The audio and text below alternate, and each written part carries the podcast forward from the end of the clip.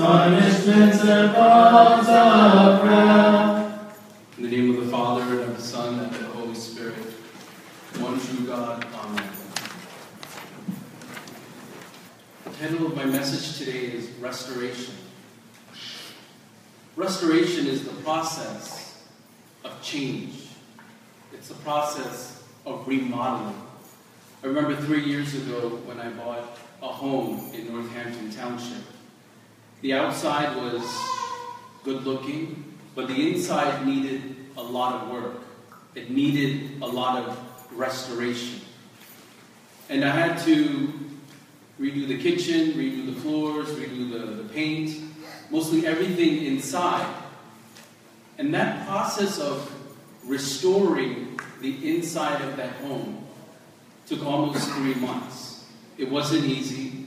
It was hard because there was a lot of planning and organizing that had to go into it.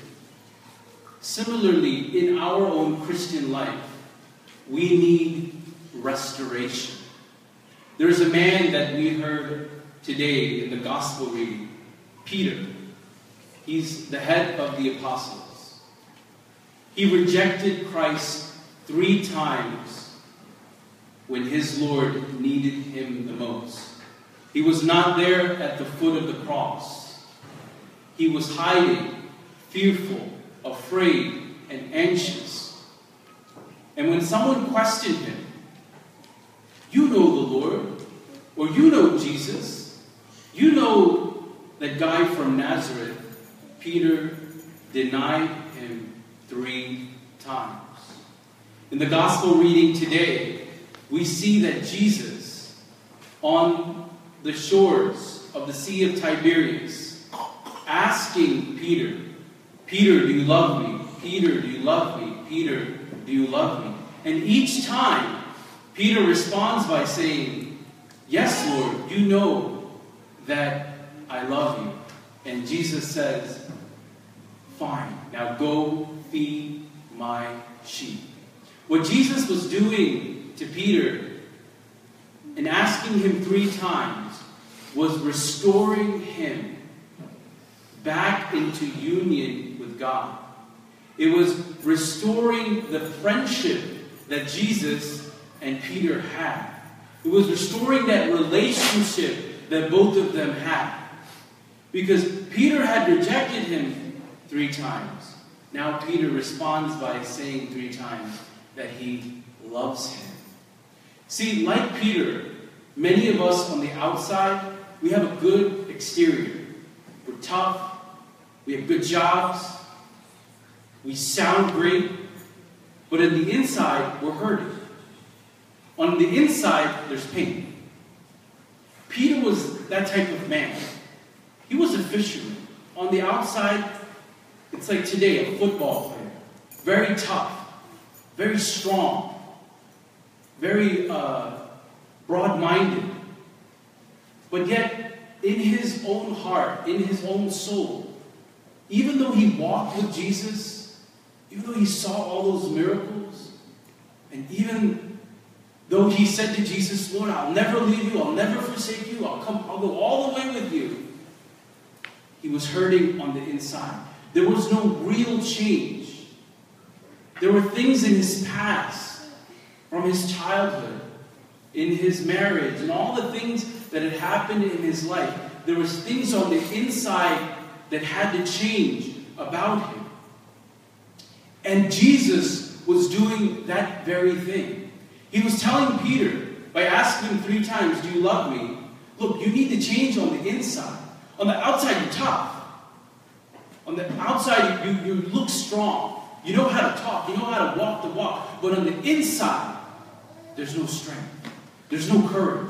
There's no hope. There's no grace. There's no mercy. And in order for you to follow me and to feed my sheep and to go all the way to Rome and to die on the cross, and not only die on the cross, but die on the cross upside down, you need to change on the inside.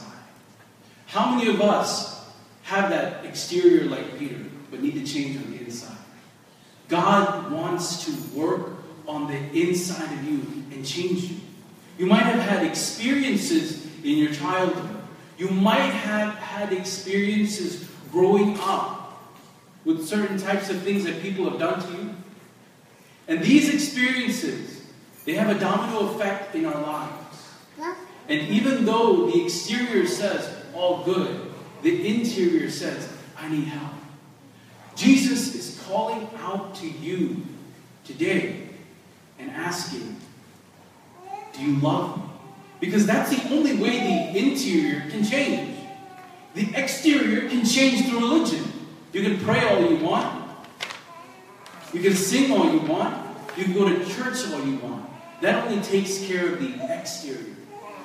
But the interior can only be changed by faith, love, hope, and mercy and grace in Jesus Christ and Him alone. Today, if you are here and you need that grace because you've been hurt, or if you are the one hurting, if you there are those who hurt, but there are the ones that are hurting others. They need God's grace and mercy even more. God wants you to love Him and to love His Son, Jesus Christ, on the inside. Let's bow our heads in a word of prayer. Jesus Christ, we come before you. Your grace and mercy and love and compassion is so amazing. And we thank you for this afternoon that you have given to us to worship you and to glorify you. We ask that receive, by receiving your precious body and blood, we receive a love and grace that only you can provide for us. Lord, on the outside we look good and we sound good, but on the inside we're suffering, we're hurting. There's a lot of battles and trials and tribulations that we're facing. And only you can help us. Doctors can't help us. Psychologists can't help us.